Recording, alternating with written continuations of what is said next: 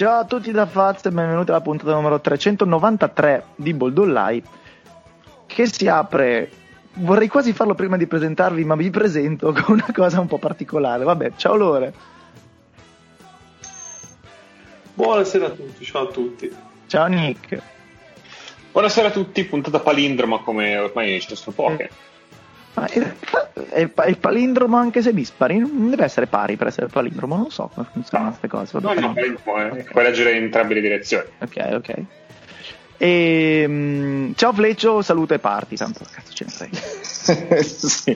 Avete presente quel, quell'account Twitter che, che spiega perché ci sono le cose in tendenza? Ecco, Ty Lawson in tendenza perché eh, perché è riuscito a farsi cacciare, credo, dalla Cina, non solo dal campionato cinese. Sì, no, gli hanno proprio, esatto, proprio messo il bollino sul passaporto, credo. Sì. Esatto, che, che, non ha peraltro grandissimi standard all'ingresso, eh, perché ha pensato bene di mettere eh, una foto ehm, equivoca, diciamo così, sul suo profilo Instagram, mentre lui era probabilmente in un bordello eh, o qualcosa del genere, eh, con, con, con, delle signorine in eh, in condizioni abbastanza discinte e, e, e, commenti che diciamo così non sono stati ritenuti opportuni sulle, sulle cakes, sulle torte di cui disponevano le, le signorine suddette. Quindi eh, ciao piccolo Angelo, eh, diciamo che in Cina, eh, anche in Cina è andata così, niente, riproviamoci, non so. Eh, apriti un bar alle Filippine, prova con un ciringhito in Messico, non lo so perché mi sa che qua eh, le, le, opzioni si diradano. Ecco.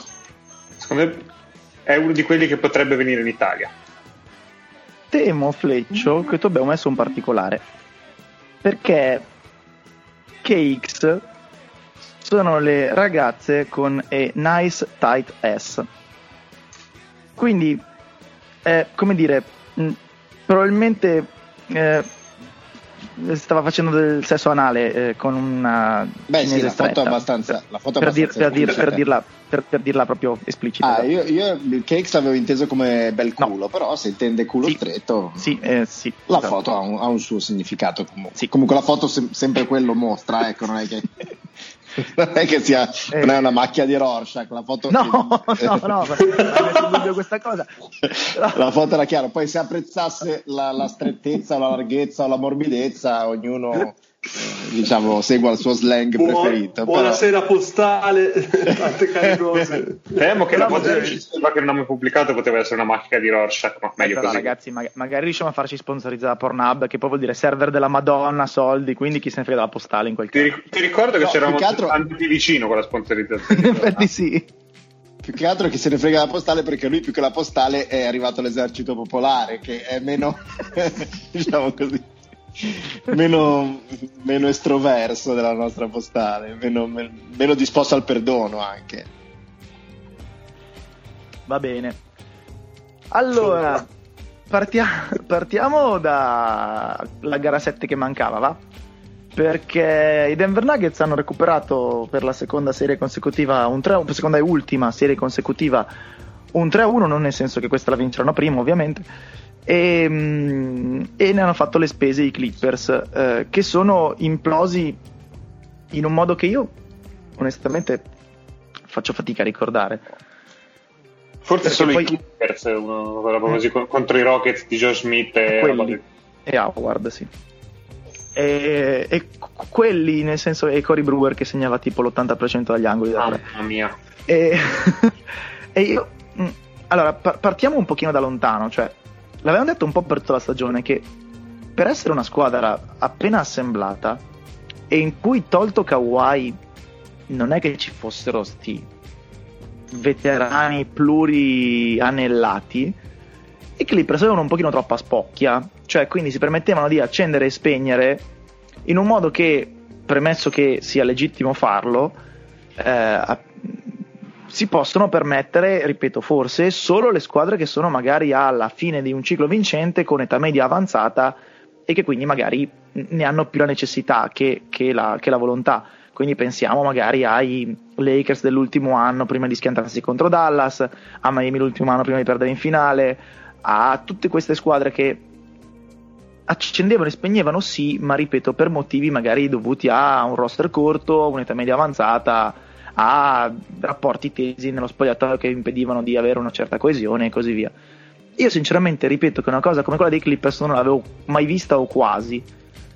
Eh, ed era una spocchia che poi si è eh, trasformata in realtà anche in, in spocchia come dire mediatica perché in campo puoi essere spocchioso quanto vuoi poi se vinci va bene l'hanno fatta fuori dal vaso un po' di volte, eh, soprattutto vabbè, i famosi zozzi di cui parlavamo, quindi Beverly e Morris e un po' anche Paul George. E va bene finché vinci, poi ovvio quando perdi però ti arriva tutta indietro. Eh, se ti arriva indietro da chi hai mandato a casa vale, vale pochino, perché Lillard e McCallum bravi però anche zitti, perché siete andati a casa un mese prima di loro. Tutti gli altri però hanno fatto bene a te la merda addosso, quindi io partirei da questo. L'implosione sul campo aveva delle cause tecniche di cui abbiamo parlato un pochino la settimana scorsa, ma sicuramente non può limitarsi alle cause tecniche perché eh, poi alla fine nel quarto quarto di quella partita Paul George e Kawhi hanno fatto cagarissimo e una serie di altre questioni. Quindi prima ancora di pensare al futuro dei Clippers, vediamo un po' cosa è successo se avete altre cose da dire. Eh, intanto è incredibile che una squadra, una franchigia che dovrebbe essere una franchigia simpatia, tra virgolette, cioè eh, quella che è da più tempo lontana dalle finali di conference che nello sport americano in assoluto.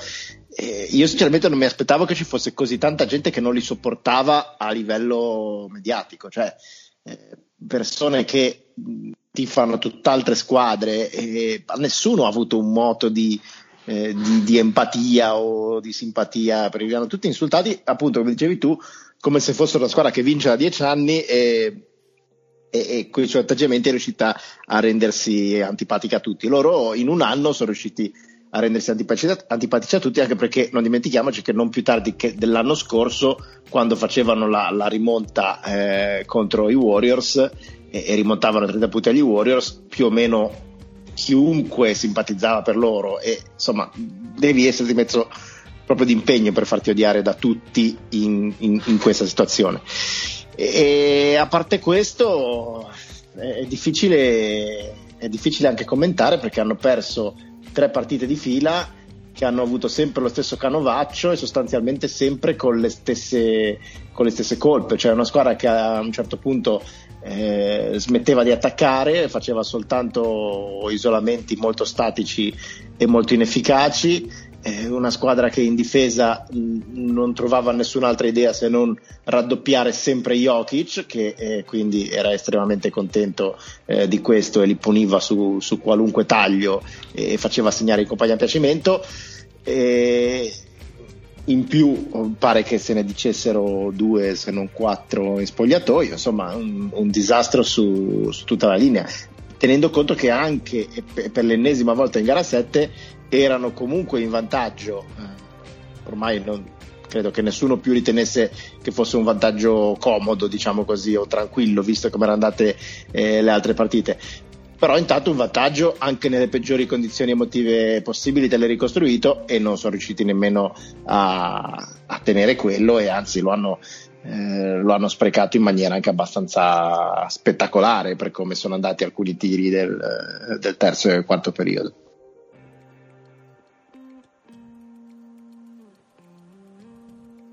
Nick, Lore? A me piace come i giudizi su Doc Rivers ogni anno siano sempre moderati. Vero, e... vero. Cioè, l'anno scorso, meno dell'anno scorso, facciamo dieci mesi fa, chi aveva usato in passato suggerire che forse doveva Clippers dovevano provare a, part- a trovare un altro allenatore era un incompetente che non doveva dire nulla. Quest'anno chi osa dire che potrebbe non essere lui il problema, è, è, tacciato di essere un cretino perché i Clippers hanno uno dei peggiori allenatori di sempre. Mi fa mo- molto sorridere la cosa. Eh, mi sembra che i problemi di Doc Rivers di questa serie sono i, i problemi di Doc Rivers storici, eh, no, non storici, ma insomma storici dei Clippers. Eh, era una cosa che avevamo già, secondo me, analizzato nella scorsa puntata, quindi non ci sto a soffermare troppo. Eh, sono ma nemmeno i limiti, direi quasi le sue caratteristiche come allenatore, cioè ognuno ha le sue fisse chi, chi, meno di più. Diciamo sempre che D'Antoni è la fissa della rotazione corta, Rivers ha la fissa dei, dei, cambi da occhi dove ci sono i quintetti che giocano assieme, quelli che no, e non farà mai staggering. E, e, e, già quest'anno ha migliorato molto da quel punto di vista, ma insomma, la cosa questa è. Ehm, e tra l'altro que- questo però non avrebbe dovuto subirlo contro i Nuggets perché anche loro fanno così, quindi in teoria doveva essere su- una serie in cui non lo pativa. E invece i suoi, i, i suoi secondi quintetti li hanno sempre presi dai secondi quintetti dei Nuggets. Tecnicamente sì, però tu hai anche la possibilità di avere in campo sempre un, il giocatore migliore, della, eh, o almeno il giocatore più forte delle due squadre in campo. Certo, certo. A, a, parte che Paul George era, stato abbastanza impresentabile in questi playoff, però a livello di talento diciamo che siamo ancora lì. Peraltro io non vorrei arrivare ai giudizi di Doc Rivers, agli stessi giudizi su Paul George, non sono queste tre partite cose così a far cambiare il, giudizio del giocatore Paul George. Paul George è il giocatore di queste tre partite, ma è anche il giocatore delle precedenti 300 partite, quindi un, un minimo di equilibrio eh, è richiesto. Eh, non ha molto senso giudicare secondo me gara 7 perché era una gara dove fondamentalmente la, la serie era già scappata, una serie era già scappata forse un paio di, di partite prima, un po' a livello di testa e non c'era più. E dopo aver visto gara 1 con i Lakers, ma tanto ci ritorneremo, io sono molto convinto che eh, il livello di talento dei, dei Clippers era decisamente superiore a quello dei Nuggets. Comunque sono rivelati una squadra che comunque non la butta mai via, che ci prova fino alla fine, che di Riffo di Raffa devono essere quelli che alla lunga soffrono perché gli occhi sono in forma e poi le serie più lunghe se le portano comunque vincono sempre loro. Io mh, mm, su Doc Rivers ho avuto un pochino l'impressione che abbia, eh, ma come fa sempre, solo che quando è Chris Paul funziona, quando hai altra gente un po' meno, deciso di lasciare praticamente in toto la gestione della squadra dei giocatori in campo. Quindi non, non dico che non abbia allenato, ma il suo allenare sia limitato a appunto eh, gestire le rotazioni e qualche eh, giocata dopo il timeout che invece mh, funziona sempre molto molto bene. Rivers in queste cose è veramente bravo.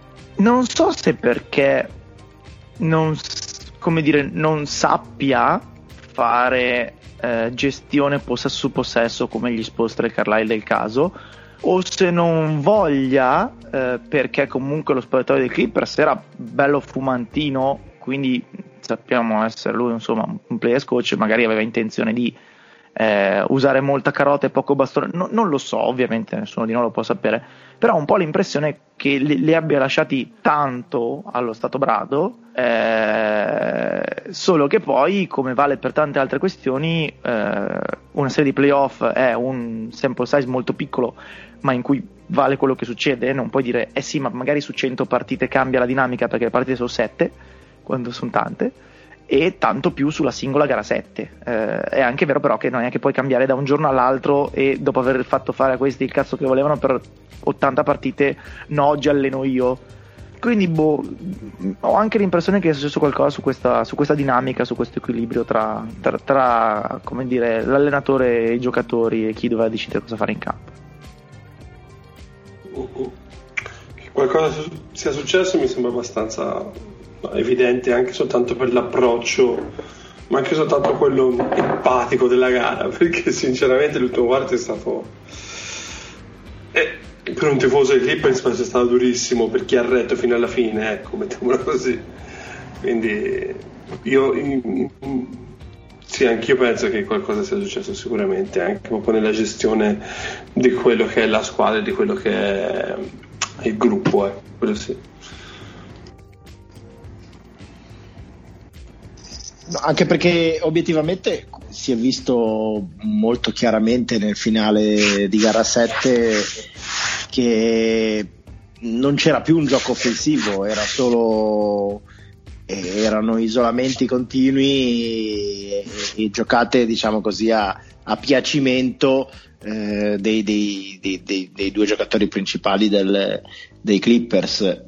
E, e la cosa paradossale è che in realtà per tutte e sette le partite si è visto che quando i Clippers provavano a fare un, un minimo di gioco corale eh, i Nuggets delle risposte non ne avevano anche perché i Nuggets non è che siano una corazzata difensiva quindi basta avere un po' di pazienza e eh, sono allenati bene, hanno dei bei principi difensivi. Malone è uno che li ha allenati bene, ma hanno talmente poco talento difensivo complessivamente in quel roster che se hai soltanto un po' di pazienza e guardi come sono messi in campo, due difensori tra il mediocre e l'impresentabile da attaccare li trovi sempre.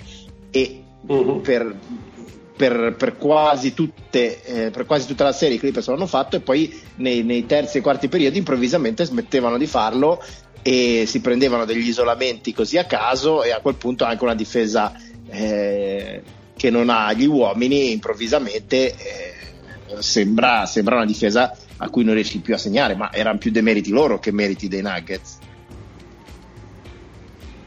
Buonasera team intanto. Buonasera a tutti lucidissimo vo- vo- eh, assicuro. vuole, vuole, bene, vuole dirci qualcosa sui Clippers? Magari abbiamo già detto ma tu dicelo lo stesso. Parliamone come parliamo? Nel senso, eh, mi spiace che proprio il 16 settembre, che è una ricorrenza a me cara, abbia perso. Insomma, evidentemente gli anatemi lanciati hanno avuto un certo riscontro, ma al di là degli aspetti metafisici, eh, io non so, purtroppo sono arrivato tardi, mia colpa, eh, sono abbastanza non lucido eh, vabbè, anche show altre volte ero stato, quindi mi capirete. Eh, quindi... Ma, tipo, ma 10 secondi fa hai detto che eri lucido. eh, vabbè, ma era una palese bugia, ovviamente. Era, era autoironico, era autoironico. Esatto, era una bugia, no, no, era una bugia pietosa, altro che autoironico. E dunque, a parte questo, non so se avete scevrato l'argomento, ma mh, mm, adesso cercando di tornare in sentimenti, credo che sia la serie peggio allenata che abbia mai visto da un allenatore di livello della, Western Conference da 5, 7, forse 10 anni a questa parte. Secondo me, fondamentalmente l'ha lasciata scappare eh, Rivers eh, proprio perché ha stravolto la sua rotazione eh, cercando di inseguire il trend de- della partita e spesso e volentieri ho visto fare delle mostruosità assolute, cioè in qualche modo è come se avesse ricusato un po' il suo potenziale a livello di profondità per cercare di rimettere a posto i puntini sulle X e le O, secondo me sbagliando.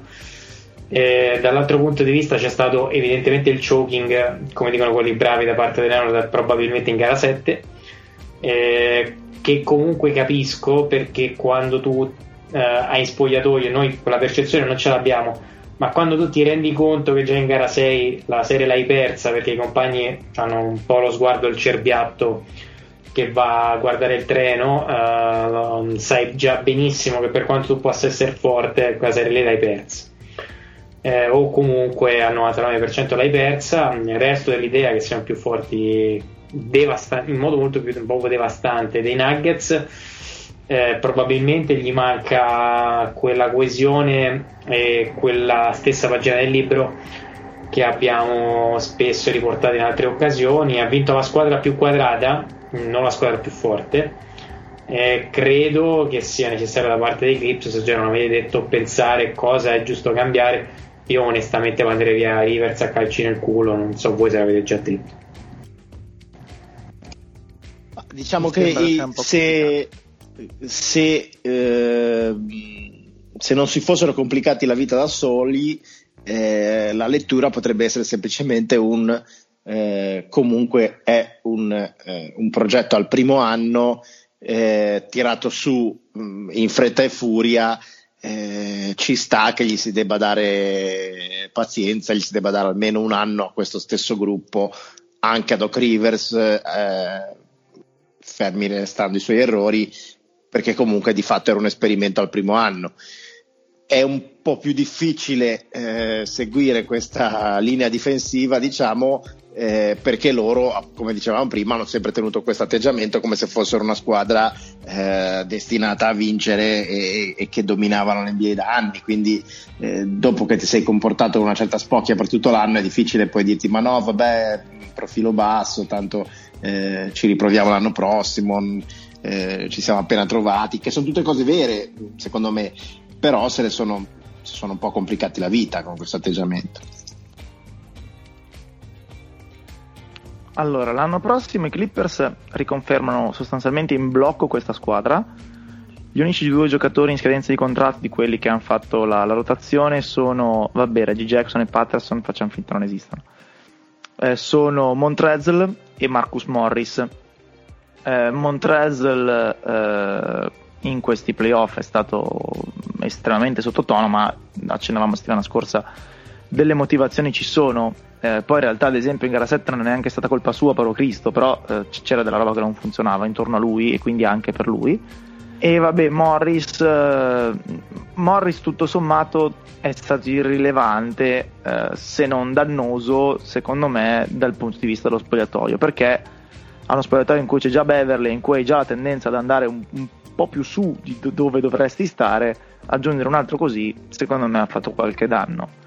Poi ovviamente c'era tutta la questione dei, eh, della potenzialità di giocare con un certo tipo di quintetto senza allungo, usando lui e Paul George praticamente da lunghi e tutta una serie di altre questioni che è sacrosanta, però qua è mancato il passo prima, quindi arrivarci a giocare contro la squadra con cui ha senso mettere quei quintetti in campo.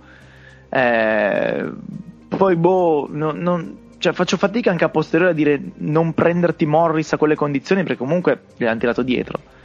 Però forse non era il caso di prendersi Morris neanche a quelle condizioni. E per il resto resteranno questi, quindi senza uh, del playmaking avanzato in campo in nessun ruolo, a meno che Kawhi l'anno prossimo non diventi veramente Chris Paul. Eh, ma insomma, per quanti progressi ha fatto Kawhi nella sua carriera, mi sembra che questo possa essere fuori dalle sue corde. E quindi l'anno prossimo saremo ancora a questo punto con eh, da una parte Rivers che probabilmente dirà ve l'avevo detto, mo si fa come dico io, e dall'altra parte però due giocatori in particolare, Paul George e Kawhi Leonard, che diranno noi a fine anno ce ne andiamo, quindi si fa come diciamo noi. Eh, e quindi premesso che probabilmente partiranno, non dico come favoriti, ma come mh, sicuramente mh, in gioco per vincere anche nella prossima stagione, qualsiasi cosa succeda sul mercato, Beh, contender forte. Esatto, vogliamo dire favorito. esatto. Ah, ognuno a modo suo definisca questa cosa, ma siamo tutti d'accordo. Sicuramente non è che si va proprio tranquilli, ecco. Cioè, il rischio di un'altra implosione c'è. E poi a quel punto, però, se implodono, c'è Presti che inizia a stappare e stappa, stappa quelli buoni, eh. Stappa quelli degli anni 70. Stappa. Diciamo che se esistesse il nome che fa contenti Kawhi e Paul George da qui ai prossimi anni è il momento di farlo ora. Se non c'è, non so se ne vale la pena. Se esiste il nome ipotetico del coach che va bene a tutti e due, che sei convinto che con lui si apre un ciclo nuovo, con loro per molti anni, secondo me vale anche la pena, anche con abbastanza fiducia, eh, secondo me, dire bene, questo è il nuovo allenatore, questo è il primo anno, senza grossi problemi. Andiamo avanti con questa squadra e possiamo tranquillamente pensare di vincere i prossimi anni, non so quante, quante cose, o comunque di vincere il titolo nei prossimi anni. Se la figura di questo allenatore non c'è, io non so quanto manderei tutto all'aria, considerando che eh, per essere loro anno uno, come ha detto Fleccio, non è stato così balordo. Cioè, capisco che sono, si sono sgretolati nel momento di livello, però non sono una squadra che ha faticato a trovare un'identità, sia in attacco che in difesa, per quanto quella in attacco non sia particolarmente bella da vedere. Sono una squadra che, a cui sono crollate un po' di certezze, in cui non potete vedere sicuramente delle dinamiche di spogliatoio e così via, ma io non so quanto converrebbe far detonare tutto, considerando che, come diceva Faz, eh, qua adesso c'è veramente l'orologio che ticchetta perché eh, la prossima stagione non dico che devi vincere, ma comunque devi essere uno di quelli che gli è mancato veramente poco per vincere e se succede un'altra scena del genere non so quanto quei due abbiano voglia di continuare a giocare insieme.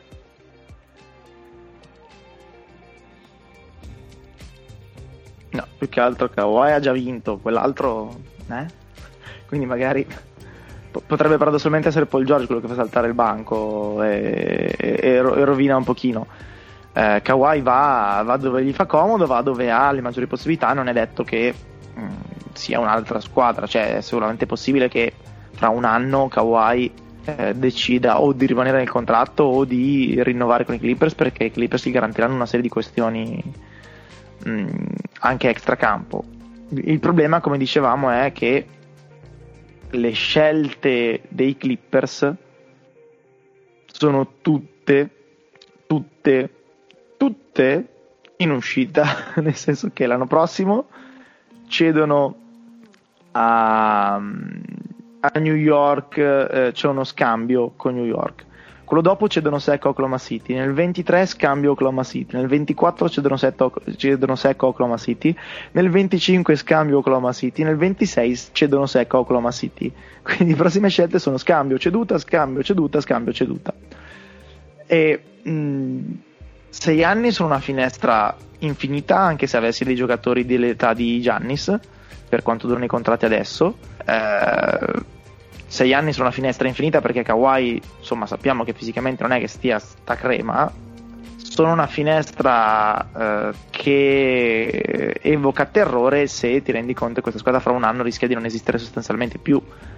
E poi hai voglia a dire sono Los Angeles, cioè sono a Los Angeles, sono una squadra di Los Angeles, venite a giocare da me. Sì, ok, una squadra magari vagamente competitiva la metti anche in piedi, eh, magari ai playoff un anno su tre ci arrivi pure, però resta il fatto che a quel punto ti, ti, ti vincoli a fare eh, a, a, essere i Nets dell'Ovest, con la differenza che i Nets a Est fanno i playoff, a Ovest sarebbero undicesimi.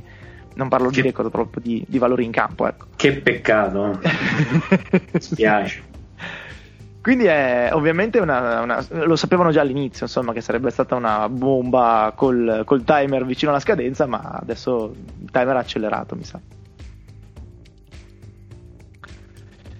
E va bene. Parliamo un pochino invece dei Denver Nuggets eh, e eh, anche di gara 1 contro i Lakers. Eh, c'è sempre il disclaimer. Non mi interessa che parliate degli arbitri, però se qualcuno attacca con l'argomento sbagliato, ne parliamo tutti, quindi molto attenti a quello che dite.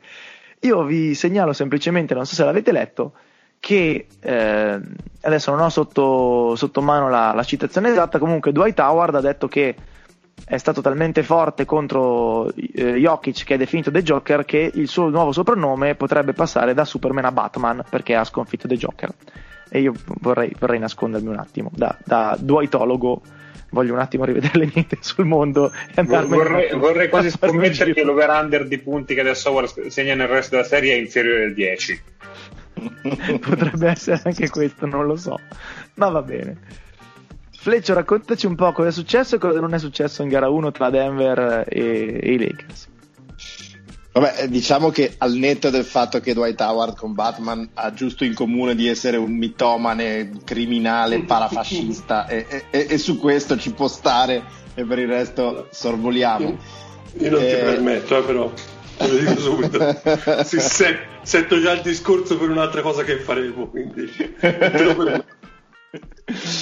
però diciamo a, al netto di questo, eh, allora su Howard poi magari ci arriviamo sulla partita, secondo me, bisogna tenere in conto che gara 1 è stata la partita in cui ai Lakers è andato bene tutto quello che poteva andare bene eh, e ai Nuggets è andato male tutto quello che poteva andare male, perché nei Lakers hanno giocato eh, ottime partite praticamente tutti, eh, appunto da Howard, Rondo, eh, Danny Green, cioè hanno giocato tutti bene, anche quelli che eh, più o meno avevano deluso in varie parti della stagione e invece ai Nuggets è andato tutto male perché non ha funzionato il pick and roll. Murray Jokic, non ha funzionato Jokic da solo, non ha funzionato Murray da solo, non ha funzionato il supporting cast, quindi eh, credo che non sia una partita da cui si possano trarre grandissimi trend perché eh, capitano quelle gare ai playoff, eh, soprattutto quando una è diciamo, tra la favorita le azzecca tutte, la sfavorita non è in giornata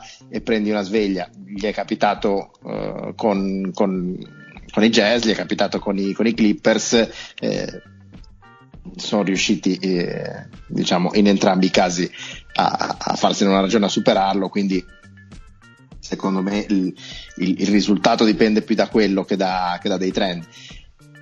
I trend uno dei trend che potrebbe ripresentarsi però è proprio quello di Howard perché alla fine della fiera eh, quello che lui sa fare, cioè la difesa statica di pura potenza fisica, eh, è qualcosa che eh, se riesci a farla con, questo, con questa efficacia eh, togli, togli molto di quello che è eh, il pericolo di Jokic, perché a quel punto basta solo fare come non hanno fatto i Clippers, cioè non raddoppiarlo sempre nello stesso modo e sempre frontalmente, eh, ma cercare di difenderlo in uno contro uno e o fargli arrivare raddoppi, diciamo così, eh, centellinati e sempre un po' diversi, che non veda sempre la stessa cosa eh, e comunque alla peggio, se anche non riesce a raddoppiarlo efficacemente, lasciare che ti batta segnando tanti punti piuttosto che facendoti una valanga di assist eh, ed ecco che sostanzialmente i, i Nuggets eh, ad alto livello hanno finito le munizioni, hanno finito le alternative, eh, non ci vuole molto. Se invece eh, inizi a mettere in movimento gli occhi, gli permetti di far girare la palla, gli permetti di fare i giochi a due con Morri, Morri trova fiducia pure lui e a quel punto sei nei guai perché viene fuori, viene fuori una squadra che improvvisamente sembra offensivamente inarrestabile. Eh, se, se, lasci che si mettano in moto è finita.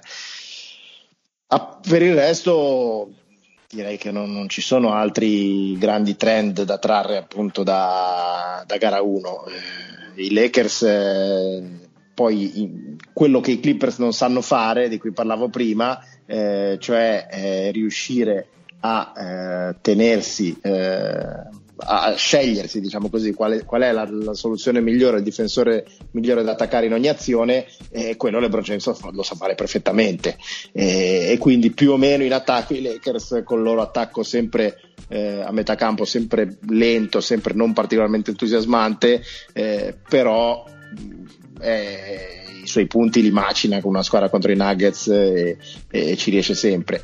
In contropiede l- hanno lasciato correre i Lakers a piacimento, hanno fatto mi pare il 38% di, eh, di, di, di punti in contropiede che è una cifra fuori dal mondo e quindi se li lasci correre le tue speranze ulteriormente diminuiscono la gara, la serie secondo me si gioca nella metacampo, nella metacampo dei Lakers. I Lakers riescono a fare quelle due o tre cose lì e a rendere diciamo così meno pericoloso l'attacco dei Nuggets, poi di là i Nuggets non hanno le armi per, eh, per soffocare l'attacco dei Lakers in una serie intera.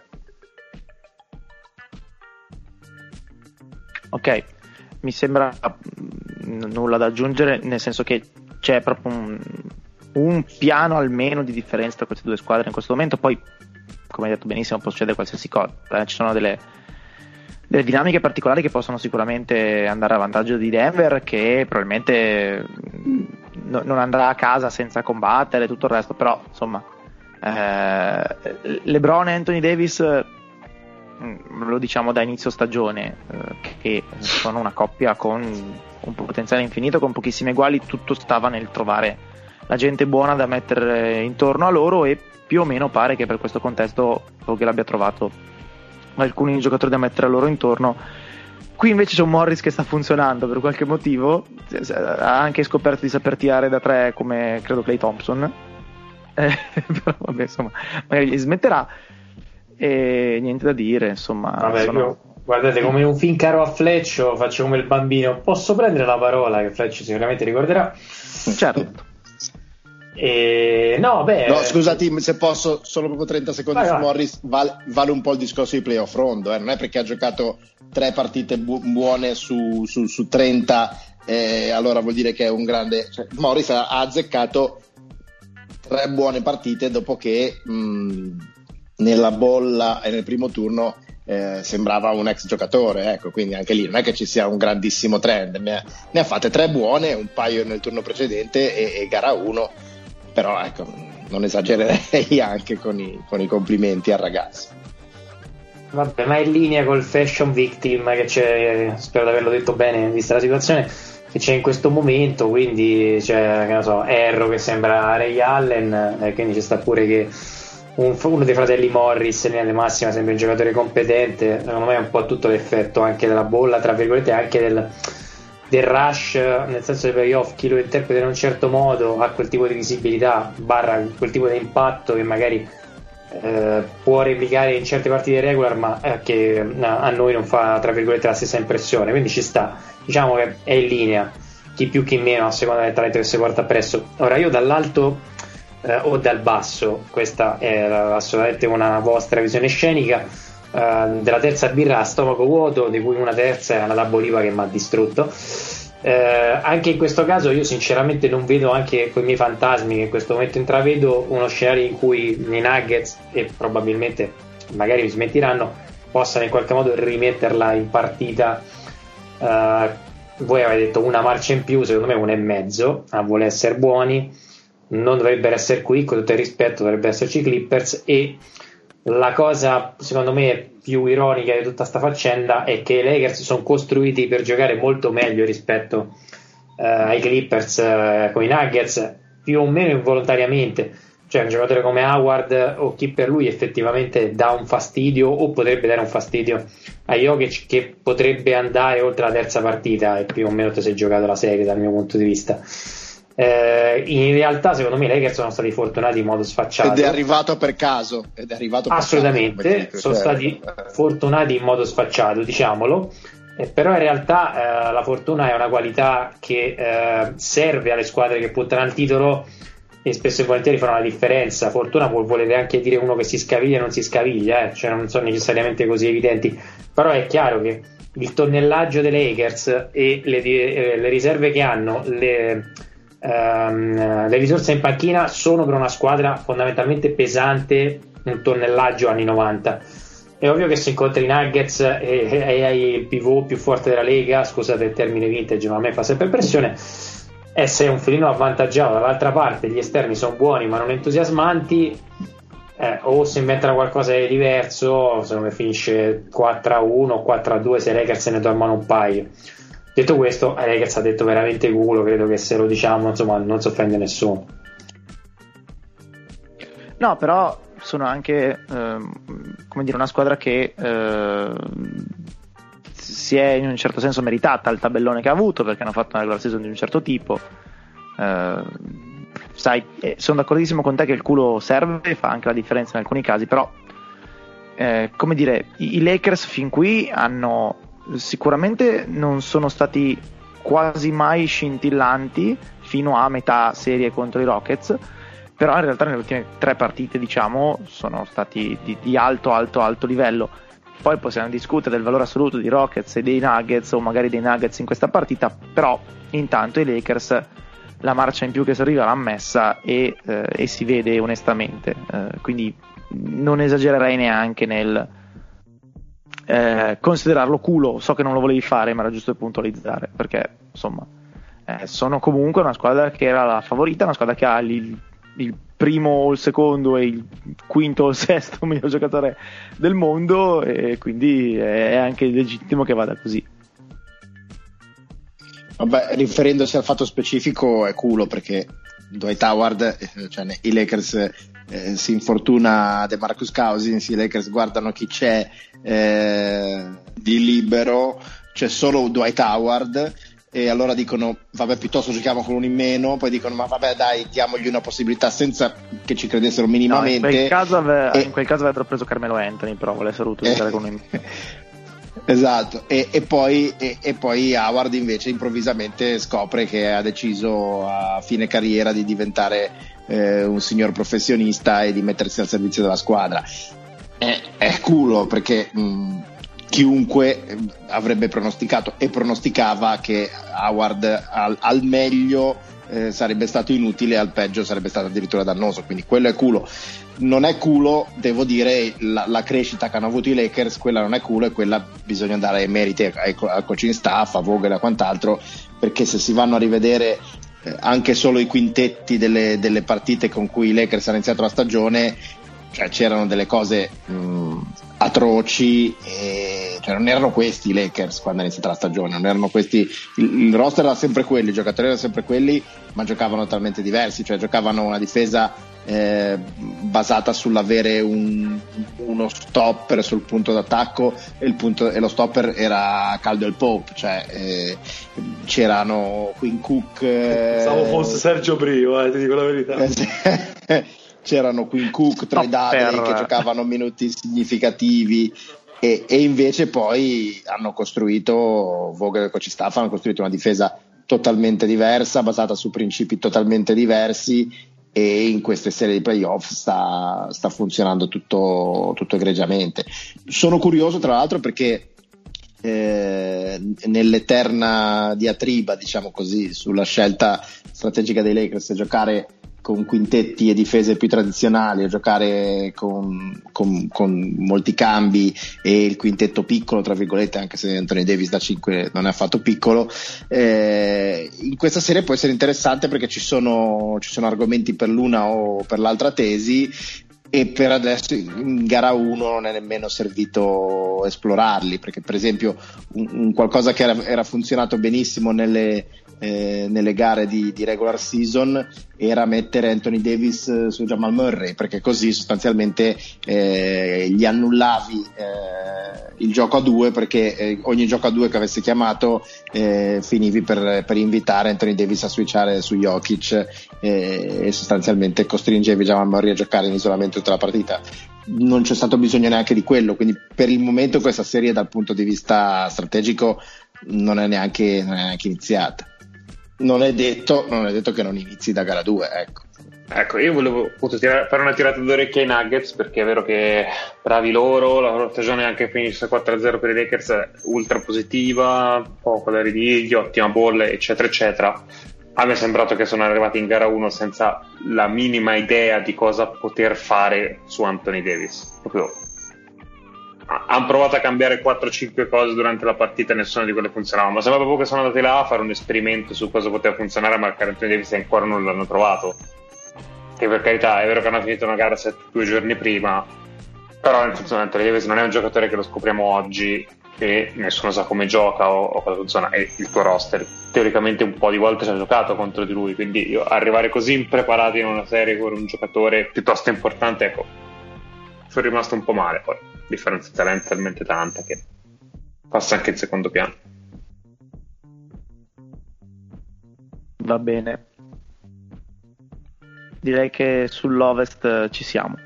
Eh, prima di andare di là, eh, hanno praticamente ultimato la, la, consegna dei premi individuali e di squadra. Mancano quelli bellissimi come il, l'NBA Cares Community Assist Award, l'NBA Sportsmanship Award e il Time and Stokes Teammate of the Year Award, che sono tutti assolutamente fondamentali per la carriera dei giocatori che verranno premiati. A parte questo, allora, facciamo un riepilogo abbastanza rapido. Il most improved è stato Brandon Ingram davanti ad Adebayo e ad Doncic.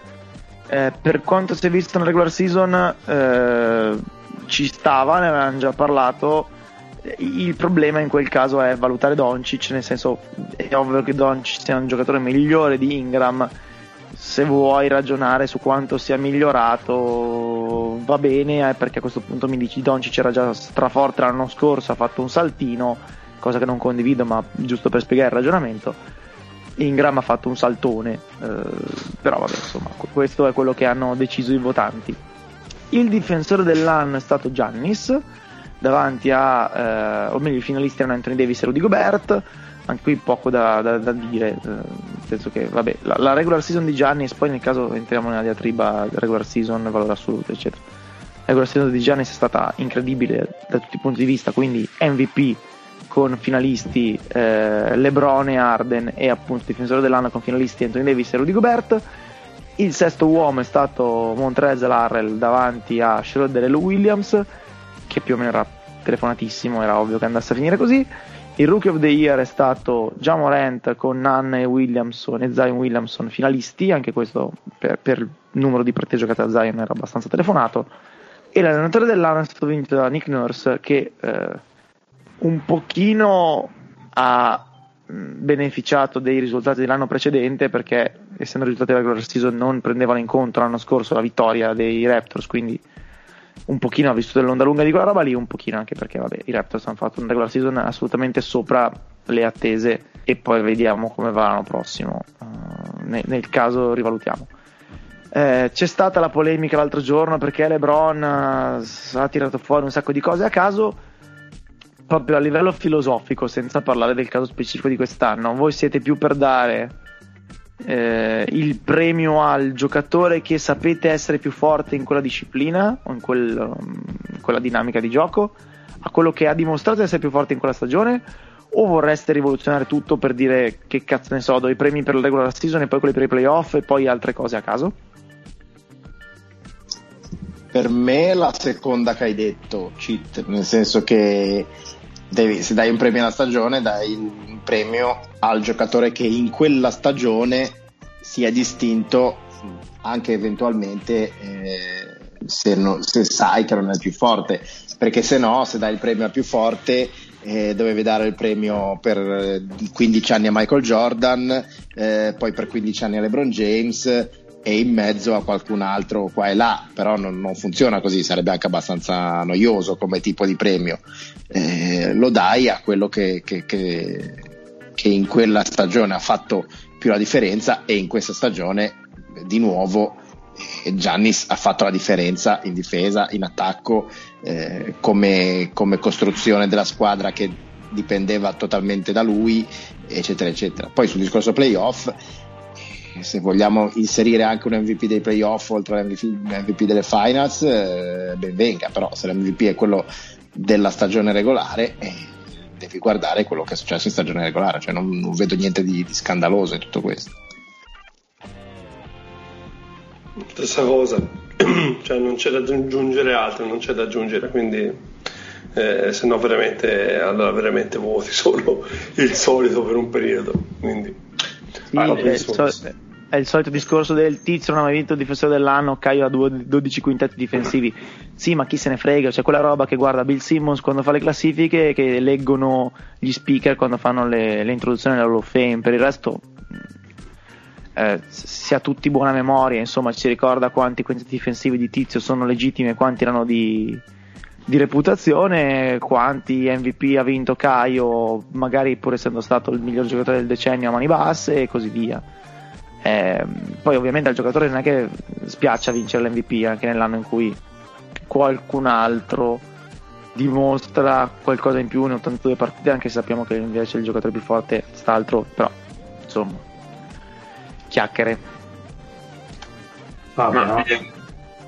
Vai, vai. No, non vorrei si facesse il giro, tipo ad esempio con LeBron, visto che se ne è parlato in settimana dello suo candidato MVP, per il fatto che ha 30 rotti anni, nessuno a quell'età ha fatto tutto quello che ha fatto lui, che è verissimo ed è una cosa che non va mai dimenticata ed è una roba per cui LeBron è un giocatore incredibile, è una cosa che non rivedremo probabilmente mai più però l'MVP non va al giocatore che a quell'età fa quelle cose, va al giocatore che ha avuto la stagione sì. migliore per determinati aspetti e io sinceramente la stagione di Giannis resta comunque impareggiabile. Sì, no, ma questo discorso l'avevano già fatto per qualcun altro, non mi ricordo chi, cioè la, la, la tara non esiste, cioè es- esiste esclusivamente il valore assoluto, la tara la puoi usare al limite quando guardi il most improved, quando guardi il coach of the year, cioè tu pensavi che la squadra sarebbe andata male, è andata bene, allora dai il premio, ma mh, per alcune cose, tra cui tra l'altro il rendimento in campo, non, la tara non esiste, cioè non è che se tu schieri, facciamo un esempio a caso, Derek Fisher che, che, che,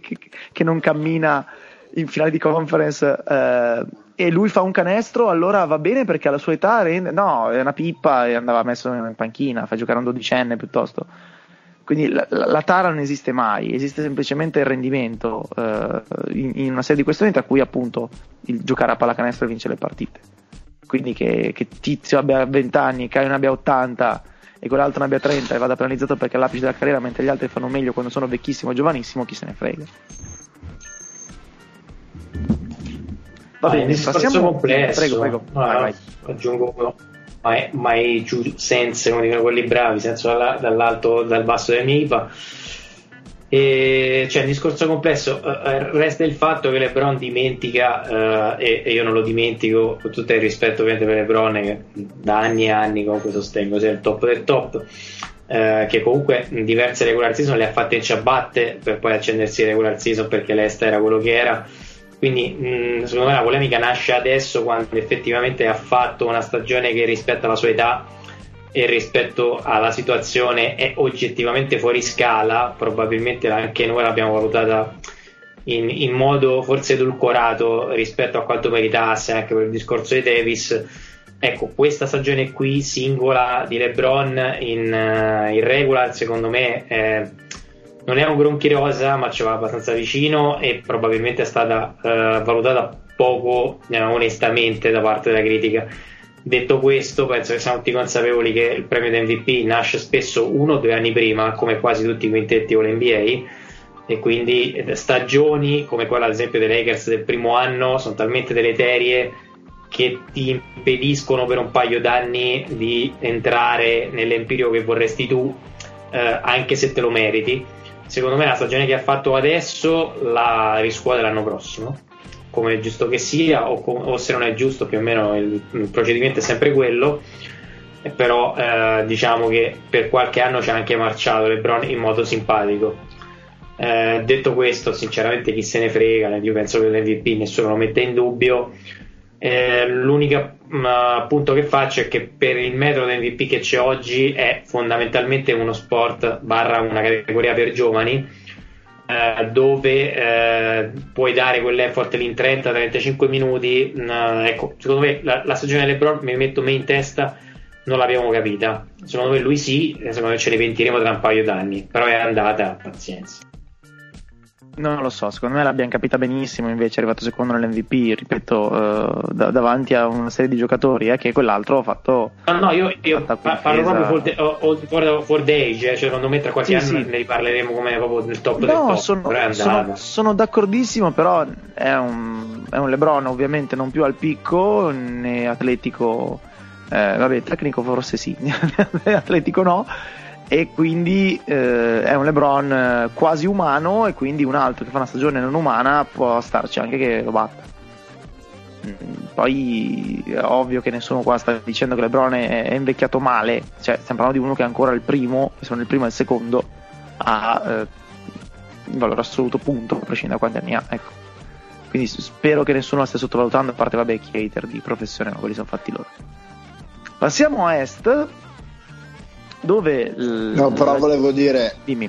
No, volevo solo aggiungere, comunque non è che serva un titolo di MVP per valutare la stagione di LeBron, cioè come dice Tim, anche tra 15-20 anni, guardando indietro, parleremo di questa stagione e diremo, caspita, però LeBron a quell'età ha fatto il play in una squadra, certo. in una contender, lo diremo tranquillamente, non ci serve che abbia vinto l'MVP per, per sottolinearlo.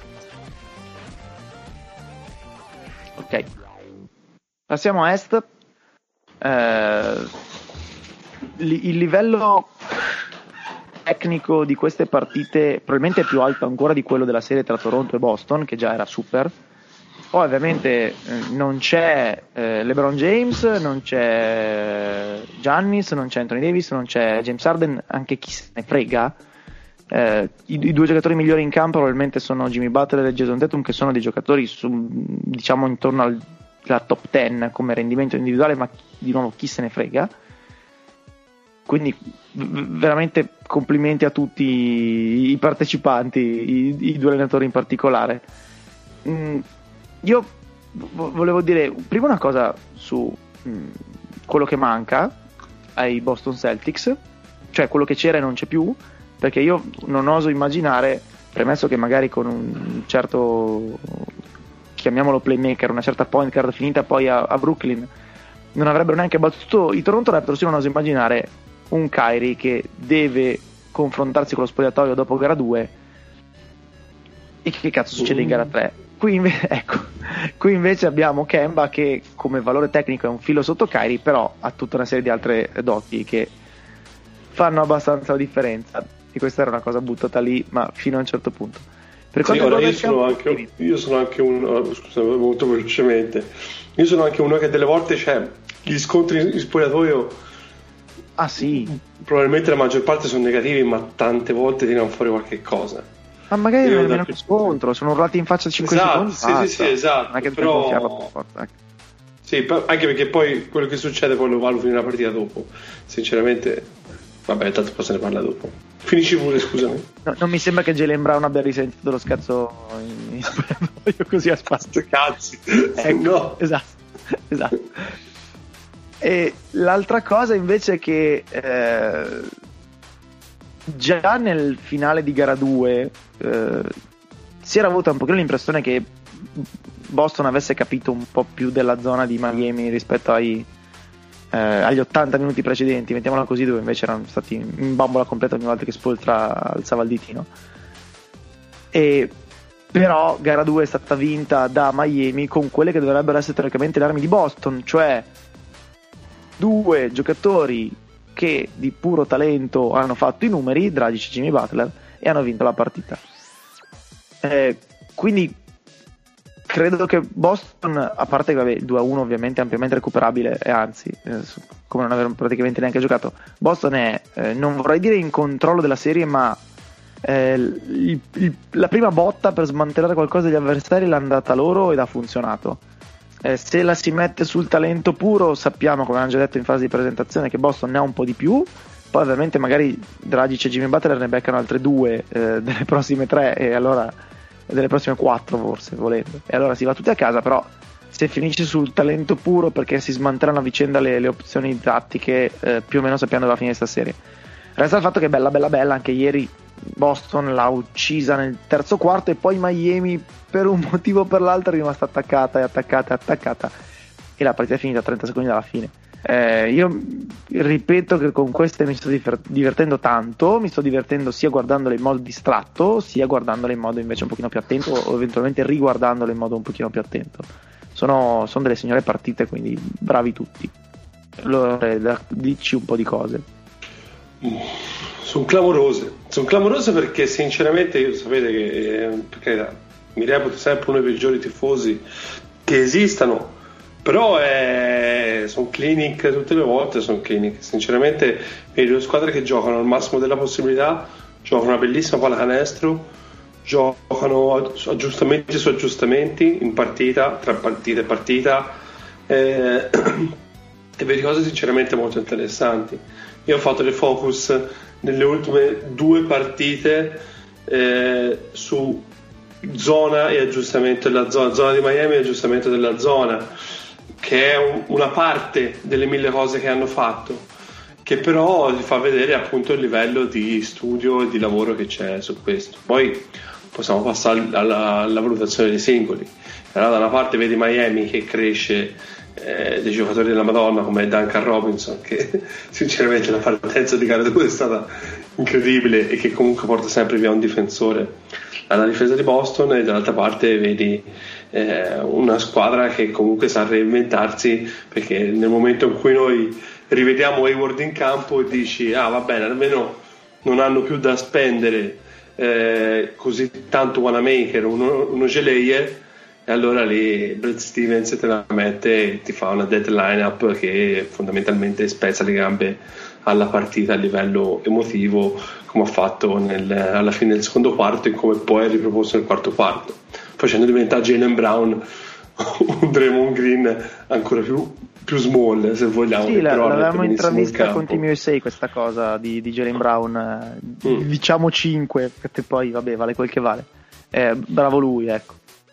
Sì, sì, no, bravo lui. E sinceramente quei 4-5 possessi di fine secondo quarto sono stati semplicemente incredibili dal punto di vista difensivo, oltre al fatto che appunto la, la partita difensiva di Brown di gara 3 è stata secondo me enorme, come ho scritto anche su Twitter. E niente, sono divertenti, sinceramente vorrei proporre un eh, possibile eh, un preview su quello che potremo vedere in gara 4, ma sinceramente non mi ci metto neanche perché come ho visto questi la rimettono a posto volta a volta, la rimettono a posto. Sinceramente ho letto delle critiche a Stevens dopo gara 2 che sinceramente sono, non sono assolutamente meritate. Mi sembra una squadra che delle volte vedo veramente squadre che difendono benissimo, dove dici great defense ma better offense. Quindi da quel punto di vista lì sinceramente faccio fatica a dare delle colpe. Ecco. Io direi di godersele, ma anche se c'è un po' di tifo. Ecco, quindi preferisco un po' tifosi da tutte e due le parti perché ho visto... parlavamo, esatto, parlavamo del dead line-up di Boston, ha giocato 7 minuti e ha vinto quei 7 minuti 26 a 13. Eh, fa, fa, fatevi due conti, esatto, fatevi due conti e vedete cosa vuol dire. Ecco.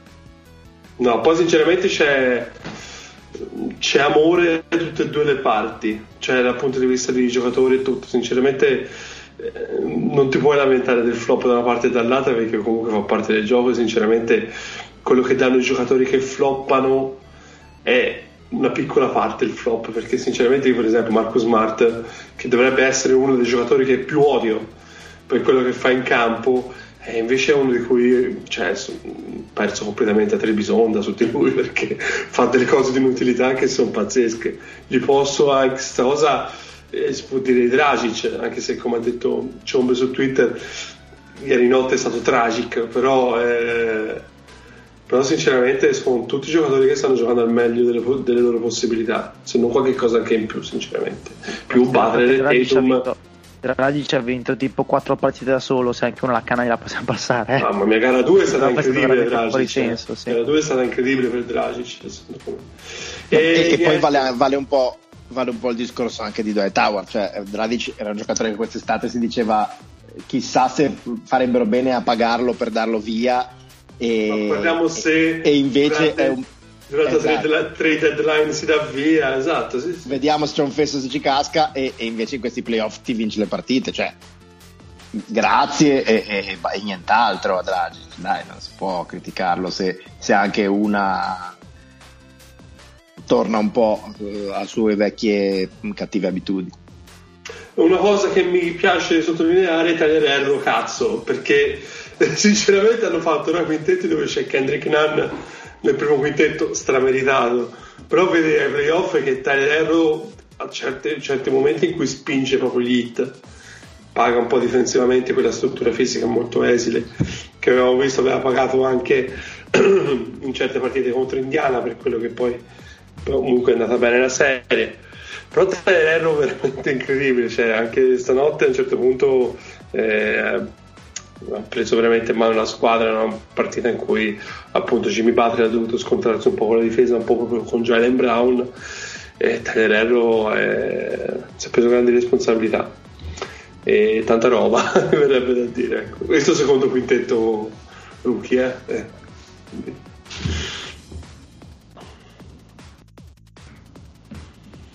Eh, ma perché non si devo ricordarti qualche cose No, dicevo, devo, devo ricordarti qualche secondo quintetto rookie? No, no, ma è proprio una cosa che ho visto ieri sera. Visto. Sempre, eh. Esatto. Sì, esatto. Cioè, abbiamo chi avanza rookie dell'anno, cioè non è che eh, vogliamo parlare. Sto parlando no, quello che voglio. Era per, era, era per, ricordarvi che ormai gli scout NBA non sanno cosa fanno, quindi non valutano. Non valutano ah, eh, e quindi Erro, capito che Erro per quello che ha finito giù. No? Vabbè. Eh, vabbè. Dai, dai, passa su perché sennò qui. sì, sì, no, no, basta. Eh, bene rookie, eh, comunque. Sono rookie sui generi, perché sinceramente da una parte Erro porta avanti eh, Miami, dall'altra c'è Grant Williams che entra e ha giocato i playoff tutta la vita, anche se è il primo anno di rookie, quindi molto bene direi. Sono successe robe, parlo con gli altri, che non vi aspettavate in questa serie. Lasciate stare il punteggio, quello viene dopo. Che, che rumori di sotto? Sono io, scusatemi, c'ho una sedia che ora lancia fuori dalla finestra. Sei emozionato anche, capito? Io devo dire, non mi aspettavo che Miami riuscisse a vincere partite in questa serie anche quando Butler non è dominante e sinceramente mi aspettavo che questa fosse la serie in cui avevano bisogno assolutamente di, di Jimmy Butler perché eh, va bene Spolstra, va bene il gioco, va bene Bam, va bene il, il movimento senza palla, ma a, a, questo livello con l'area così rarefatta mi aspettavo che servisse un Butler eh, dominante e invece anche con un Butler eh, non dico normale ma certo non, non da da vincere le partite da solo, l'hanno vinte comunque di squadra usando Butler come uno dei e non il giocatore e sinceramente non me l'aspettavo. No, è stato usato molto come closer, soprattutto nell'ultimo quarto e sinceramente va bene perché è stato closer sia difensivo che offensivo e sinceramente se riusciamo a mantenere eh, Jimmy Butler così va benissimo, non è un problema. Ah, mi permettete, scusatemi, poi smetto perché poi sto veramente sbrondolando parole, ma a De Baio, cioè sinceramente sta giocando una pallacanestro di altissimo livello e a me è piaciuto tanto il fatto che Butler l'abbia appunto sottolineato stanotte dove dice appunto dove difensivamente bisogna dargli una mano. A un certo punto veramente, ora per carità io dico che eh, trovarsi davanti in prima linea di zona sia Butler che Crowder è veramente uno dei peggiori incubi che ti possa capitare, ma venire atteso da eh, Adebayo al, al ferro non deve essere la stessa cosa. Sinceramente sta dando una solidità dietro che a questo livello di pallacanestro, a questo livello appunto di eh, obiettivo, premio, quello che volete, è tantissima roba. Possiamo, no, quasi, possiamo quasi dire che uh, Bam è, è, già a livello tecnico vicino a Draymond Green, gli manca una serie di cose che Draymond Green aveva, eh, tra cui la faccia da culo, che però era innegabilmente parte del suo gioco e lo ha reso quello che è stato, però mh, mm, no, non ci andiamo già neanche troppo lontani, sinceramente. Eh. No, no, non so se adesso mi sentite. Sì. Ah, dicevo che è un po' strana come finale di conference perché eh, in linea di massima gli allenatori valgono, se non addirittura sopravanzano, cosa che raramente succede, i migliori giocatori della propria squadra, cioè Tatum secondo me non ha l'impatto di Stevens, che poi ovviamente sappiamo tutti che magari l'idea emotive smart. Eh, dall'altra parte, per quanto sia avanzato Bam e Bader sia un closer è uno slasher che fondamentalmente mh, diventa quasi immarcabile la pallacanestro un po' più omologata di oggi Spostra va decisamente più avanti eh, io ricordo mh, cioè sembra strano come cambiano le cose velocemente ma fino a un mese fa non più tardi di un mese fa spesso e volentieri venivo perculato quando da maggio credo in poi ho cominciato a uh, ma non da voi eh, non mi fraintendete in generale quando ho cominciato un po' a sventolare il bassino, guardate che Bam qui, Bam là, effettivamente è qualcosa di, di, straordinario. Secondo me è molto più avanti addirittura del green che abbiamo visto noi, semplicemente perché il green che abbiamo visto noi aveva degli Hall of Famer che gli giravano intorno e questo è molto più addentro al, al meccanismo. Non vi so dire perché ancora è ancora troppo presto per giudicare quale sarà poi l'evoluzione. È chiaro che gli manca il range di tiro, un sacco di cosine però oggi come oggi lo dicevo un mese fa e sembrava una bestemmia ma non lo dicevo solo io ovviamente che era fondamentalmente un giocatore franchigia fatto e finito e qualcuno diceva eh, però parliamone. Eh, detto questo comunque la mera serie sembra di livello medio-basso con tutto il rispetto per gli interpreti che abbiamo a disposizione in questo momento è altissimo a livello di letture sul Pino molto meglio dell'Ovest paradossalmente un po' meno a livello dei giocatori. Eh, lo abbiamo già detto, non so se voi l'avete accennato, che io sono sempre lucido fino a un certo punto. Mi aspettavo più presa emotiva da Datum a questa serie qui, perché se Smart è costretto a, fa, portare la croce, secondo me prima o poi eh, i Celtics pagano. Detto questo, è bastato che rientrasse Hayward riequilibrando un po' la panchina e la serie è giocabile. Però io resto sul mio mm, eh, pronostico dell'inizio serie, secondo me Hit una qualcosina di più. Però io su Tatum, sinceramente, a 22 anni mi va benissimo che sia a questo stadio qui. Eh. Cioè, della serie per me è comprensibile. Cioè, se sinceramente mi aspetto che eh, possa. Eh, per me l'impatto che ha è, comunque incredibile per un 98 a questo stadio qui. Se poi la, se, se ne parlava su Giannis, sinceramente si parlava di Giannis che ancora presto secondo me andargli a portare la croce per quella serie lì che sinceramente non c'è niente da dire io per Tatum è la, la solita cosa e sinceramente Tatum ho parlato fino a Jalen Brown e... ma, ma la gara 3 di Tatum è stata clamorosa è stata e secondo me lo sono state anche le, le prime due partite. Non lo so, sinceramente mi sembra che a Boston la cosa buona che hanno è che hanno eh, tutto un ruolo e non solo in campo ma anche fuori. Quindi se Smart e Brown si prendono a testate e si vorrebbero mangiare il cuore dopo la sconfitta di gare 2 va benissimo se Tatum sta di parte ecco mettiamola così perché comunque io sinceramente non mi aspetto un leader a 22 anni non mi aspetto e sinceramente quel che vedo ora comunque di Tatum se fossi un tifoso di Boston mi va benissimo, non gli andrei a rompere i coglioni. E invece ah, i tifosi di Boston. Eh, vabbè, ragazzi, a me mi dispiace, a me mi sono venuto a dire, vabbè. Sono, mi sono anche ritrovato poi, però va bene, lasciamo perdere, ho glissato. Il, il discorso eh, semplice, l'ha già vista la finale di conference. Ve la faccio semplice, una finale di conferenza l'ha già vista?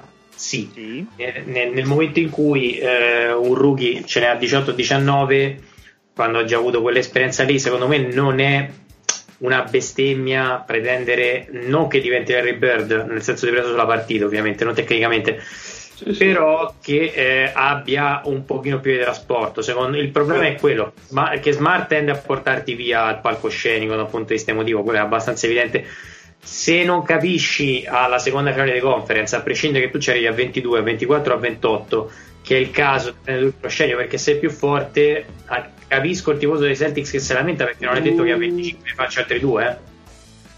No, però neanche, scusami, però neanche il discorso di dire allora già bella fatta la finale di conference, allora la seconda devi arrivare preparato perché la prima finale di conference l'ha vissuta in un'altra maniera lui, non l'ha vissuta Eh. con il peso di ora e sinceramente il peso di ora è notevole, è notevole, è pesante veramente e sinceramente secondo me sta eh, performando alla grande per quel che Sì, è sì, ma no, non ci dimentichiamo che più o meno alla stessa età Duncan si era portato fondamentalmente a spasso la Lega. Ora io non pretendo che solo i Duncan eh, ci mancherebbe pure altro, però gli altri esempi ci sono stati. Cioè, se sei dei Celtics, ecco, in questo caso li quel- da questo punto di vista. Se, se vesti quella maglia, al di là delle ironie sul Pride, la gente si aspetta X, le occasioni per formarsi ce l'ha avute, fondamentalmente viene dalla finale di conference in cui ok, la stagione dopo si è allenato con Kobe, non è andata benissimo, ok, questa era quella del e ti aspetti che a finale di conference sopravanzi smart, però ripeto, non è, non, non è che lo, lo rottami all'umido per questo, però No, no, non però- è detto neanche che un po' di pepe sul culo, scusa il termine poco tecnico, non lo Sì, aiuti sì. poi al prossimo anno. Eh. Sì, sì, ma infatti è questo, io dico sempre, è tutto mestiere che entra e sinceramente se il mestiere che entra deve passare da questa situazione qui in cui è ora, cioè, tanta roba, io ho visto c'erano veramente dei percorsi molto più, più, più stronzi, ecco, da questo punto di vista per arrivare poi a, un, eh, a un'esplosione proprio del giocatore, quindi sinceramente se è questo e, e- e ne parlo a livello di percorso eh, di crescita di un giocatore. Io fossi un tifoso di Boston eh, capisco il pride e tutto ma va benissimo così. Poi, perché appunto dire- è la sicurezza che io avrei per i prossimi 15 anni se mantiene e rimane però su 15 anni in cui io godo il pensiero ecco che poi entri. Poi dopo magari i processi li rifà magari se veramente da, da questa crescita poi non arriva il, eh, lo step eh, appunto mentale di leadership allora lì va bene ma ora sinceramente mi si illuminano gli occhi fossi un tifoso di Boston Ma che poi dopo il trattamento Kobe lo si era criticato perché non era, cioè perché era troppo alfa in un certo senso. Adesso faccio fatica a, a dire che non lo sia abbastanza. Eh, secondo me va benissimo così. Può anche tranquillamente essere che non sia mai quel giocatore là. Eh, e non sono neanche sicuro che sia giusto pretenderlo eh, perché ognuno è fatto a modo suo. Ecco, non è che perché se non è un alfa allora non è un top, No. che ne so, N, N 7, 8, 10, No, 15, non mi perché, interessa che volete NBA. Ecco. No- non so voi, perché no- ovviamente non, non indago, ma io mi sento un uomo beta, per cui massimo rispetto da questo punto di vista per lui. Ma in generale, mh, secondo me, eh, LeBron ci insegna più calci in culo prende a un'età formativa. Scusate, sempre qui il termine poco tecnico, meglio è. Cioè, è giusto preservarlo e non, non so, è un po' che non senso show show. Faccio l'inverso della domenica scorsa, intervieni. E... No, non c'è, non puoi Eh, Non sentito l'inizio, eh, allora, vabbè, non era lucido, ok, a posto. E infatti ero preoccupato, cazzo, non dice più niente. E, ok, però vedi che ce ne ho. No, a parte scherzi, eh, No, era, era il tuo sciacquone. Era il tuo era il mio sciacquone. chef. No, vabbè. E, eh no, è vero perché c'ho scritto in chat, vabbè, venitemi incontro. E, no, a parte scherzi, secondo me è formativo, va bene tutto, tutto quello che arriva entro i 26-27, tutto il letame che ti arriva e che in qualche modo eh, ricorderete, penso in tema Celtics, il Pierce che si allena post draft perché hanno, hanno scelto 10 prima di lui. Secondo me è carburante, lo stesso Leonard se l'è portato appresso, quindi tanto ti guadagnato. Detto, detto tra di noi in conclusione, io mi aspettavo un filino, un filo di più, che non significa bocciarlo, però significa che comunque, eh, cioè parliamoci chiaro, Tatum diventa uno dei primi 5 giocatori della Lega? Secondo me sì, per quello uno critica, tutto qui. Ci può stare Nick, che hai detto quasi nulla su sta serie, su giocatori, su quello che ti pare, quello che vuoi. a me sembra che questa sia la serie da guardare, sinceramente. Dalle prime tre gare credo sinceramente che si vada verso le 6-7, sono abbastanza convinto e mi, mi, avevo la sensazione e ho, sono abbastanza confermato dal fatto che è, è, la serie da vedere perché sono due squadre di livello secondo me non tanto uh, di talento perché credo che comunque Boston sia la squadra con più talento all'interno del roster ma diciamo che a livello attuale sono squadre che, che, si equivalgono abbastanza perché Miami è uno stato di forma maggiore, credo che sia un pochino più compatto come squadra, più veterani, un gioco un pochino più di esperienza. Hanno due allenatori che eh, sono di livello altissimo, credo che Spo abbia il vantaggio, ma comunque Stevens è uno che con, riesce a trovare dei ruoli per tutti, era una cosa che avevamo già detto dei suoi playoff, e una cosa così, io delle prime tre gare sono rimasto entusiasta, credo veramente è una serie favolosa e po- potrebbe per me essere eh, la, la, serie migliore di questi playoff, ha delle buone carte per essere. Eh, si gioca un po' di aggiustamenti contro aggiustamenti. Mi, mi è piaciuto molto come Miami ha vinto gara 2, sinceramente, perché pensavo che Boston avesse preso le contromisure e invece sono riusciti a, a cambiare prima che Boston cambiasse, ed non è una cosa così semplice, come diceva poi l'ore prima, Duncan Robinson ha avuto la sua partita della serie. Eh, gara 3 Boston si è dimostrato di nuovo avanti a livello di, diciamo, di posizione di pezzi nella scacchiera, perché gara 3 è stata decisamente una prova di forza per Boston che doveva dare una dimostrazione. Innanzitutto era un must win game, seconda cosa doveva dimostrare di essere ancora in serie. È stata una partita in cui Miami fondamentalmente non è riuscita mai a entrare perché Boston l'ha tenuta al quinzaglio sempre non vedo l'ora di gara 4 perché sono convinto che Spo abbia qualcosa per eh, ribaltare di nuovo la cosa e è di nuovo una partita che i Celtics non vogliono perdere perché non credo che vogliano essere messi suo, sul 3-1 e dover vincere le successive tre partite. Quindi mi aspetto un 2-2, mi aspetto tante cose, mi aspetto comunque una partita veramente valida. Su Adebayo avete già detto un sacco di roba voi, io volevo solo aggiungere che in dei playoff, in, una, in, un anno in cui nei playoff NBA giocano sia De Baio che Jokic, come si va a dire che il livello tecnico della, dei giocatori NBA sia impoverito è una cosa che va veramente oltre la, la mia umana concezione. E secondo me questa è una serie che io avrei proprio con un ramoscello derivo voglia di far vedere a chi denigra il basket americano in favore del tatticismo del basket europeo. Nel senso, guardiamocela insieme. Ditemi voi le cose che non vanno, gli errori abbaglianti che ci sono, le cose oscene che ci sono, perché io sinceramente non le vedo. Io, questa cosa secondo me è una serie che chi allena sicuramente apprezza di me, non, loro probabilmente apprezzano di me, ma credo che da quel punto di vista sia una roba, un, un sogno, un, un dessert per, per, gente del genere. No, io, io sbavo, ragazzi. Eh, c'è, stata un'ottima, allora... c'è stata un'ottima Milano Virtus, se vogliamo confrontare eh, il livello della partita. no, io dico, dico, dico, dico, soltanto questo. Io sbavo, ma sbavo seriamente perché sinceramente tutte le robe che vedo sono mille appunti. Ed è un, una serie sinceramente che io guardo, punte- guardo nel momento in cui ho il punteggio. Perché a parte che potrei morire se me la guardo live o senza sapere il punteggio. Però è un modo proprio di capire in che modo è andata la partita e tutto perché sinceramente è tutto prezioso in questa serie. Ora ci sto veramente eh, sbavando su, su, tutto quello che dico, e, però è così. È così. E aggiungo un'altra, un'altra, cosina veloce su quello che ha detto Nick, Adebayo Jokic, ma poi ne vediamo altri.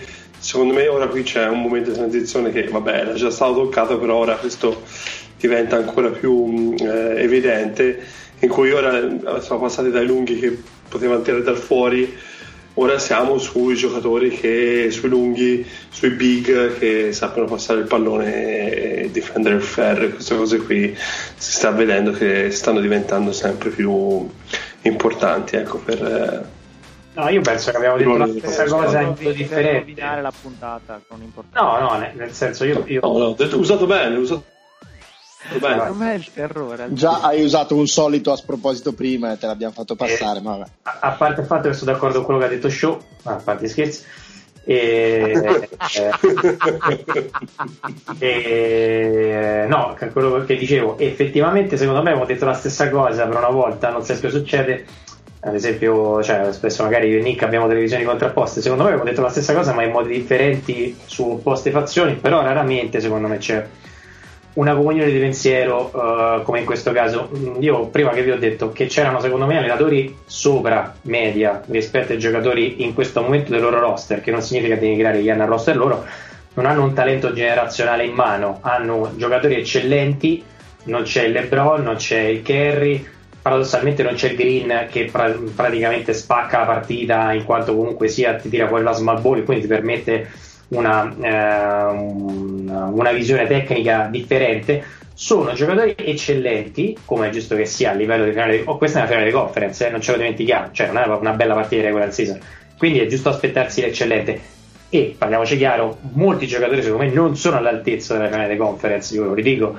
Non perché non, non, non, è cattivo, cioè ogni volta vedo Wanamaker, a me sinceramente detto mi cadono i coglioni, con tutto il rispetto ha fatto anche una ottima finale di conference, non è un giocatore da quel livello lì, anche Miami un paio di giocatori me li guardo un po' così, però in realtà performano, allora io ve la metto in un piano diverso, secondo me diciamo la stessa cosa, ma in modi differenti, cioè è ingiusto denigrare in questo momento, uh, cioè i due allenatori che in questo momento qua veramente raccontano delle, delle cose meravigliose e secondo me tra 10 o 20 anni ne riparleremo di questa serie proprio a livello di, di narrativa, di, di, tecnica, di strategia, perché gli aggiustamenti sono un piacere per gli occhi e questo è inutile negarlo. Sarebbe sciocco, ecco, il Tafkar o il, eh, l'Arcuri della situazione, se non notassero questo sarebbero veramente dei fessi.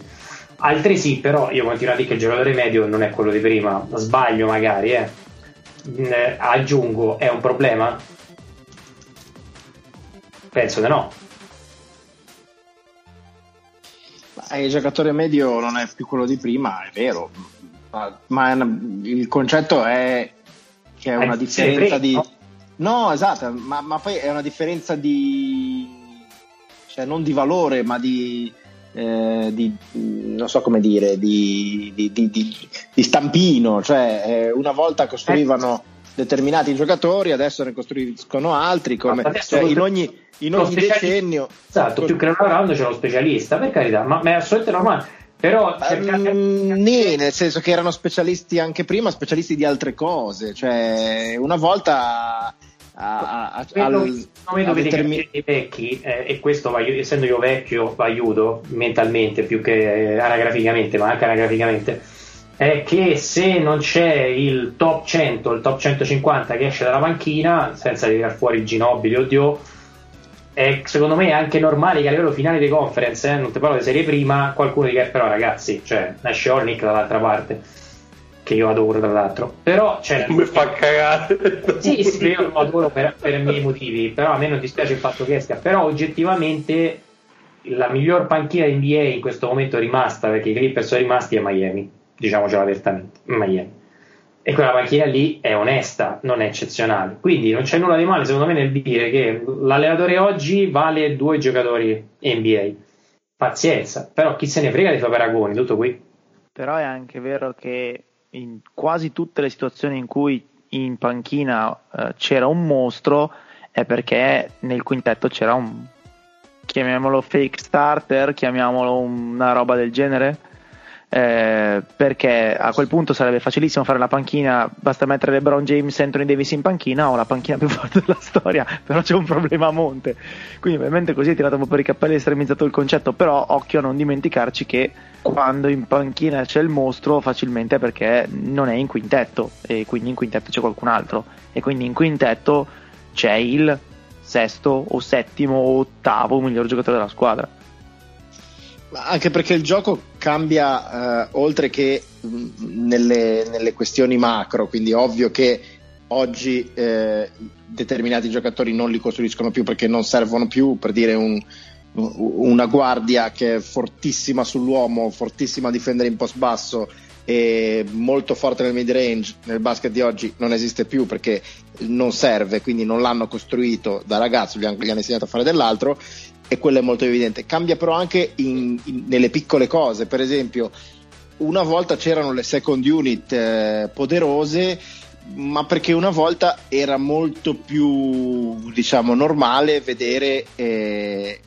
allenare alla, alla, alla, Doc Rivers come dicevamo prima o alla Malone cioè con delle eh, unit eh, ben strutturate che avevano sempre gli stessi giocatori eh, e tu dicevi ah, c'è la prima unit, la second unit, mentre adesso molti allenatori hanno proprio abolito questo concetto, cioè non hai la second unit eh, i, i, e vale per gli hit, vale per, eh, per, i Celtics, ma vale anche per i Lakers, perché tu soprattutto ai playoff, ma anche in regular season, non strutturi più la squadra con i titolari della panchina, ma cerchi appunto di fare staggering, di eh, scegliere il giocatore più utile per una determinata situazione, per un determinato avversario.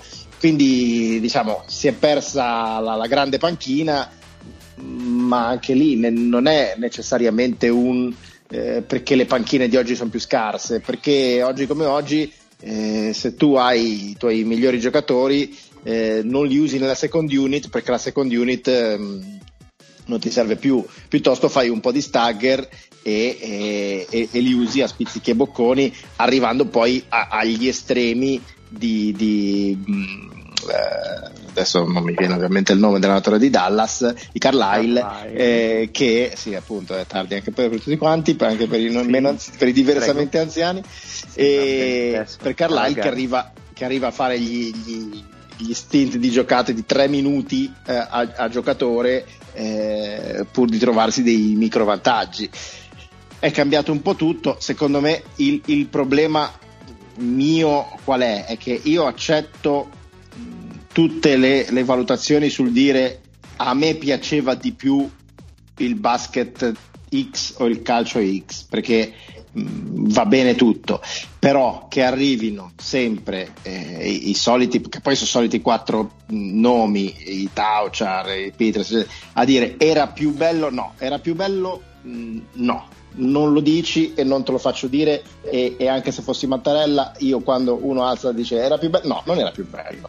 Era diverso e siamo d'accordo. E se vogliamo metterci lì e studiare analizzare ogni singola ogni singolo aspetto che era diverso io sono contentissimo perché è una delle cose che mi piace di più se mi dici a me piaceva di più, mi va strabene, nessun problema. Quando iniziano a dire era più bello, io mi alzo e li prendo e li accompagno cortesemente alla porta come la, la GIF, la GIF di The Office. Tutto qua.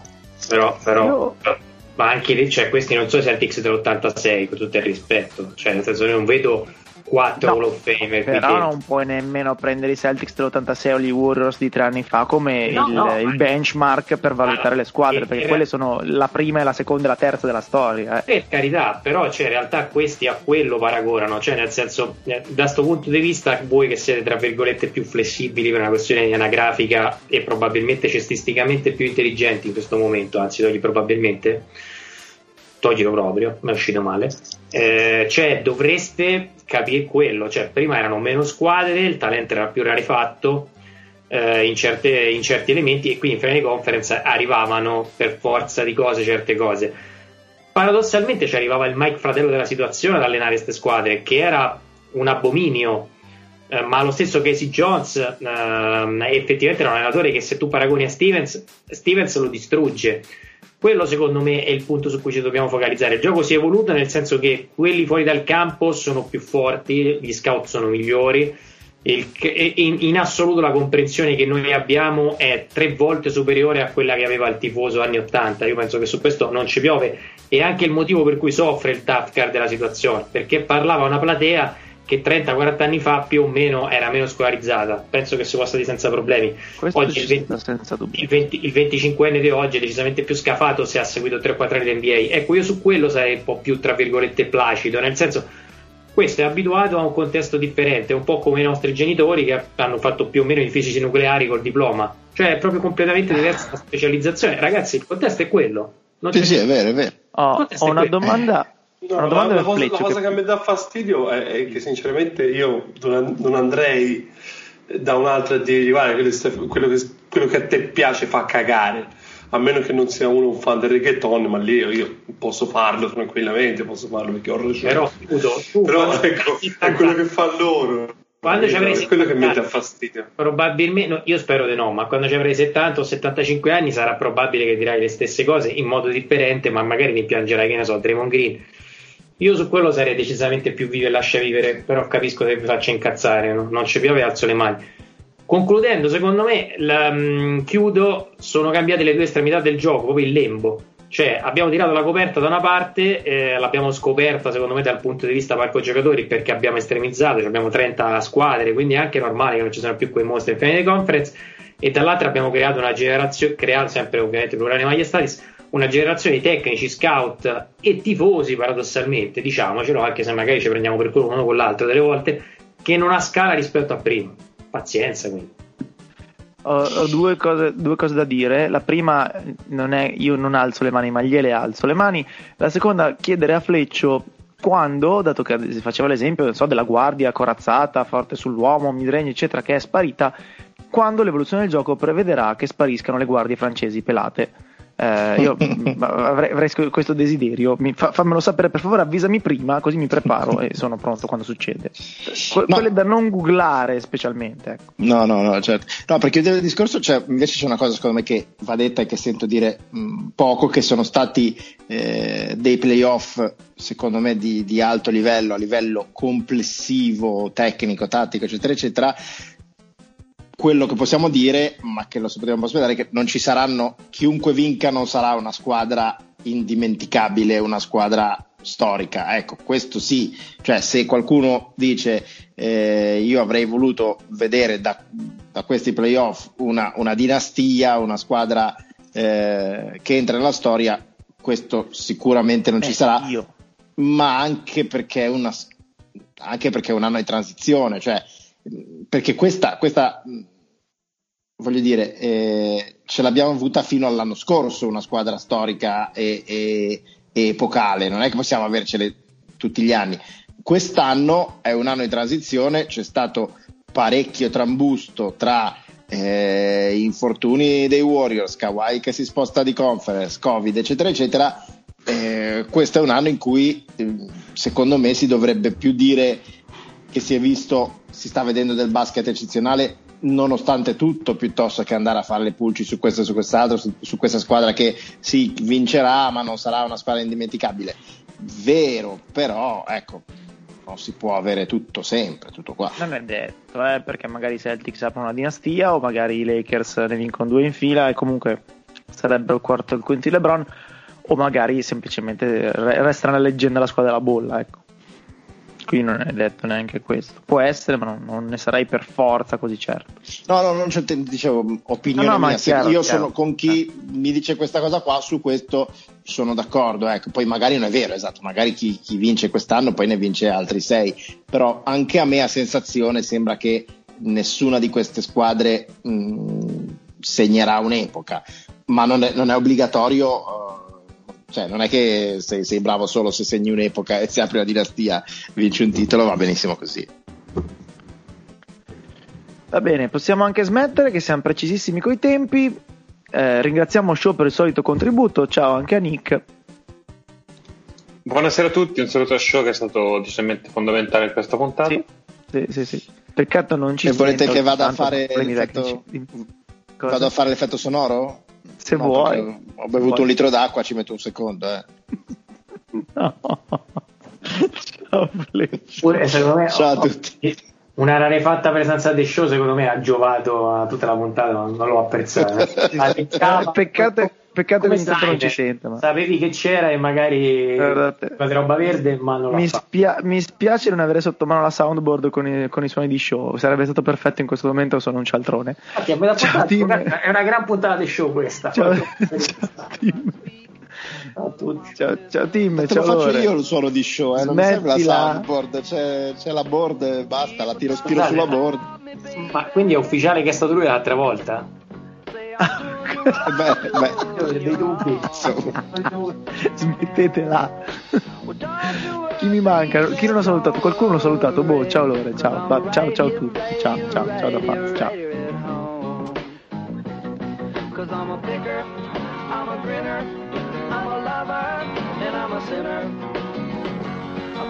Music in the sun. I'm a joker, I'm a smoker. I'm a midnight joker. I get my loving on the run.